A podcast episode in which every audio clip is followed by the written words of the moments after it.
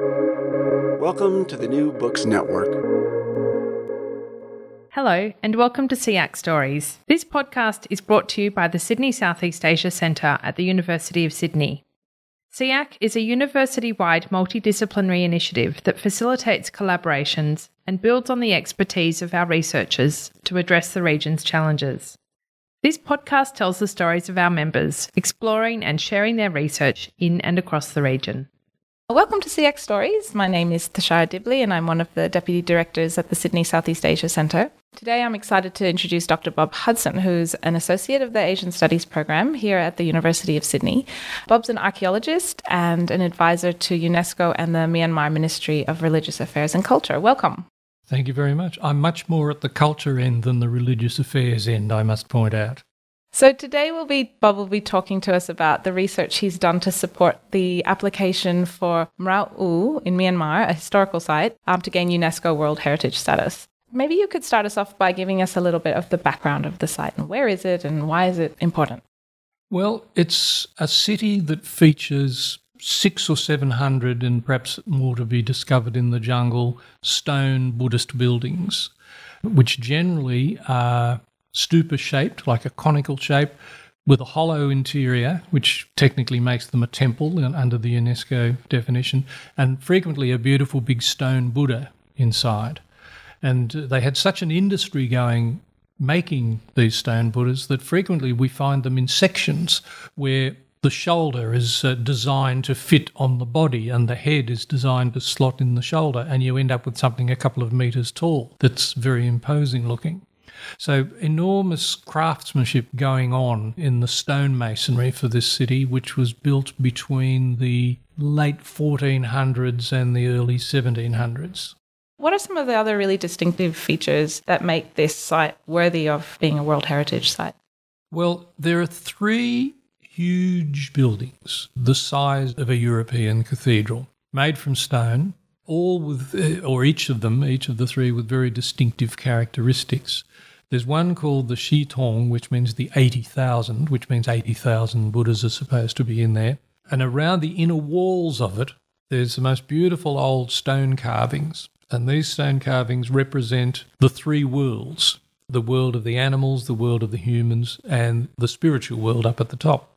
So the bottom level has parades of elephants and crocodiles and things. The middle has all sorts of human activities, wrestlers doing wrestling competitions, which are still popular in Arakan today. And then up at the top, you have uh, celestial figures. Uh, and this was rediscovered, I guess, in the uh, late 19th century. It was a ruin at that stage. But we had another fabulous building, which is called the Htukkant Thein, and the Thein means an ordination hall. And this is a building with a long corridor that goes round and round and round until it comes to a little central room, which is presumably where the ordinations were meant to take place.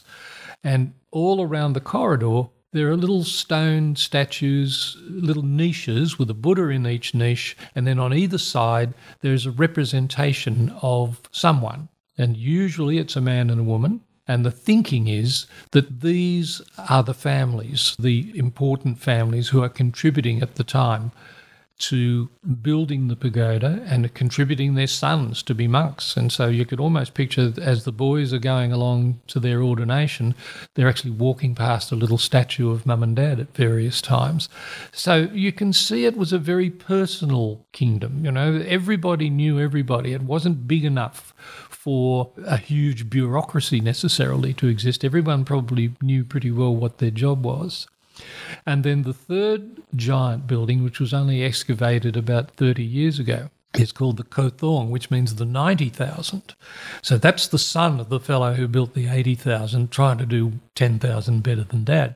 And it just consists of beautiful little carved stone panels, each panel with three or four hundred stone Buddhas on it, as well as the bigger stone Buddha images. And again, this is a big processional walkway going all around inside the building.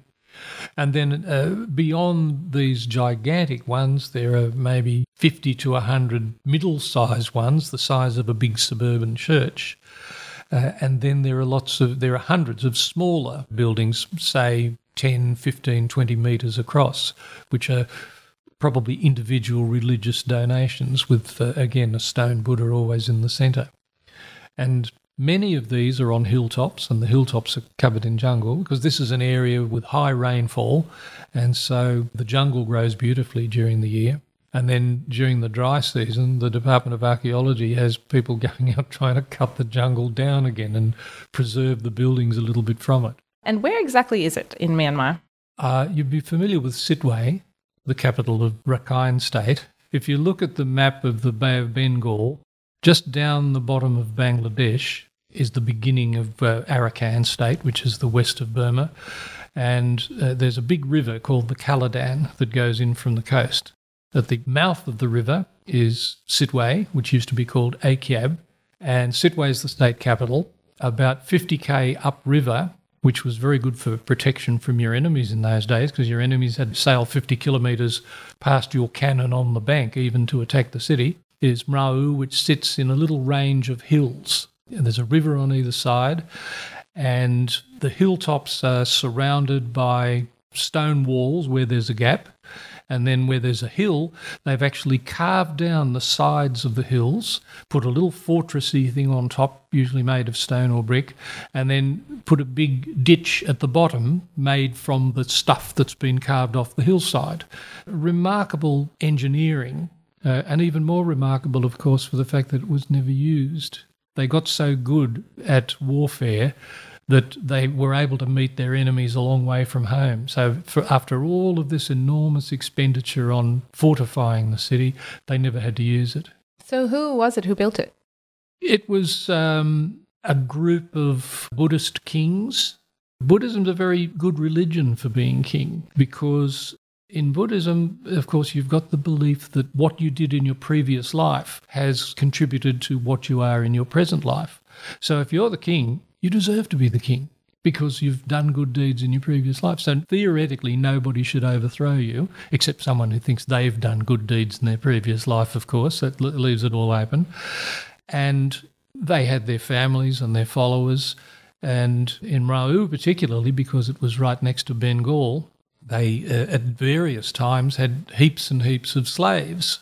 And they helped to build and defend the city all these stories that you're telling us about how the city came to be, this, these are things that you've discovered through your work on the site? There's been a lot of historical study done over the past 130, 140 years.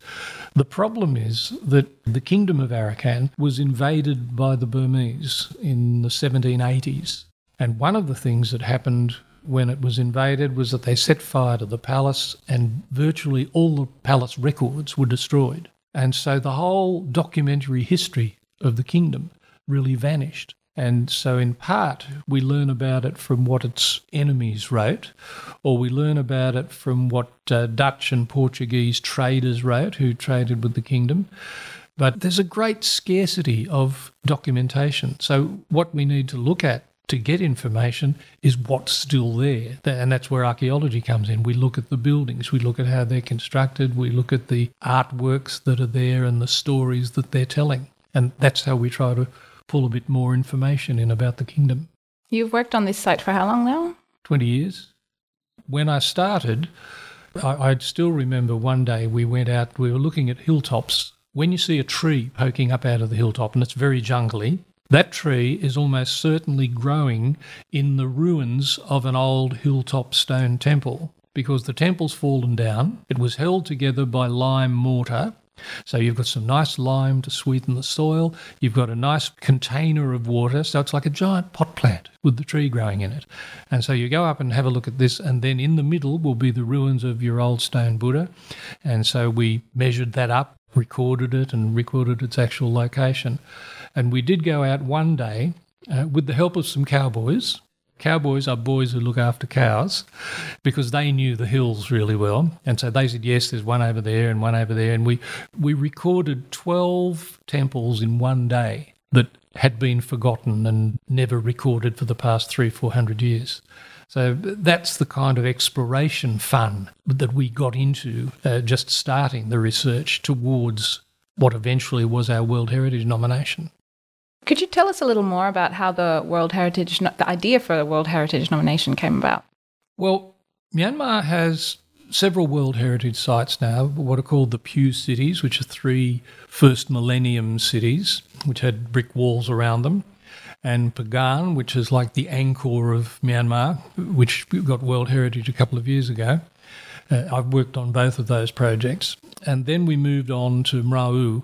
One of the stimuli for that was because of the the local turmoil at the time with the Rohingya who headed off over the border to Bangladesh. Kofi Annan, who had finished his job as Secretary General of the UN, led a fact finding mission to Arakan. And one of the findings was that it would be a really good idea, with everybody fighting each other, it would be a really good idea to go for World Heritage status for this ancient city. Just really so that everyone would have something to feel good about, that everyone would have something to feel united about in their history. And that was one of the main incentives, I think, to heading for World Heritage status for this wonderful old city. So, almost a peace building strategy. So, does that mean that Mrau is a site that everyone in the area has a joint sense of ownership and equal sense of ownership over, or is there some contestation around who the place belongs to? There's always mixed opinions. The people who live in a place think it belongs to them. The government thinks it belongs to them. The Department of Archaeology administers the historical part on behalf of the appropriate ministry. And they're a very enthusiastic local committee, like a progress association, which is interested in the history. And they're among the big movers and shakers in getting things done. And there are also various NGOs coming in assisting people with everything from agriculture to medical projects who all like to have a say. But as far as the, the World Heritage aspect, the buildings are concerned, everyone thinks they should be looked after, but there are certainly differences of opinion as to how they should be looked after. There are always differences of opinion as to how much cement should be used on repairing ancient buildings the historical architecture enthusiasts and experts say not so much, and people who are making a donation of cement and want it all just to look nice tomorrow think, yes, let's just slap it all on. So there are gentle disagreements. So, one of the tricky things about this particular site is over the last few years, it's also been the site of quite violent conflict. In Mrau itself, there were about uh, three or four years ago, there was a national altercation in northern Arakan with the Rohingya, who are seen by the Myanmar people as being illegal immigrants from Bengal or Bangladesh.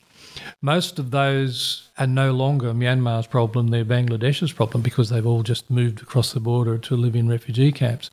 The big conflict problem now is between the Arakan Army, which is a nationalist rebel group, and the Myanmar Army. And um, that has brought itself into Mrau itself. The Burmese army has, uh, uh, even 18 months ago now, was uh, firing artillery out of the ancient city because they have a base there over the next river into the hills where the rebel bases were supposed to be soldiers were reported to have gone around shooting at people's houses in Mrau. And so no international observer or advisor has been there in two years to see what's going on. So we rely for our information on the local people who belong to this uh, committee, who, who, luckily we have uh, modern communication devices such as Facebook, on which we get photographs and reports and all sorts of fabulous information. So where where are things at with the application? Has it been awarded World Heritage status? No, there was meant to be a meeting last July of a committee of about 23 countries which forms the uh, World Heritage Group in UNESCO. That was cancelled because of COVID. Now, that meeting was supposed to just take a preliminary look at the application and then the meeting next year was supposed to be the one that would decide and vote. The problem is that this year's meeting is already off, and so we just don't know whether they're going to do everything next year, uh, including the backlog, or whether it's going to be postponed.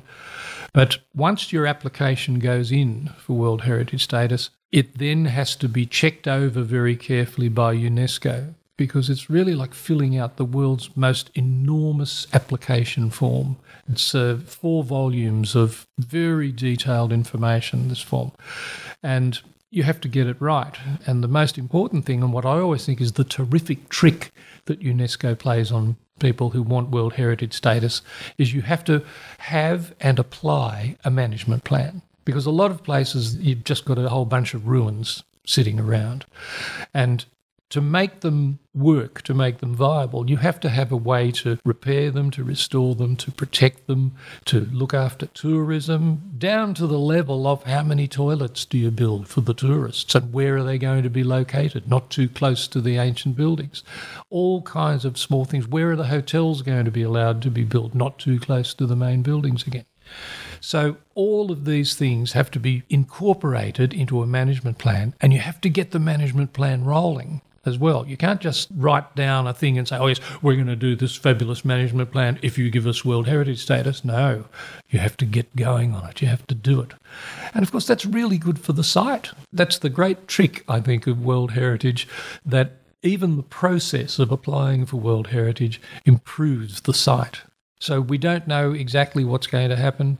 Maybe next year uh, there'll be a vote. Maybe not. Maybe it'll be the year after. Thanks, Bob. I think you've given us a, a, wonderful snapshot of what's going on in, in that area in Mrauk U, and uh, we wish you all the best with your continued work in that area. Thank you for joining us. It's an absolute pleasure. And can I just remind people, you can find Mrauk U by doing search on the internet. And there's lots of lovely pictures that you can find because people love the place so much that everyone who takes a photograph of it puts it up on the web. Excellent. Thanks. You've been listening to SEAC Stories brought to you by the Sydney Southeast Asia Centre at the University of Sydney. Make sure to keep up with all our SEAC Stories podcasts by following us on your favourite podcasting app. If you like the show, please rate and review it on Apple Podcasts. Every positive review helps new listeners find the show. And of course, let your friends know about us on social media.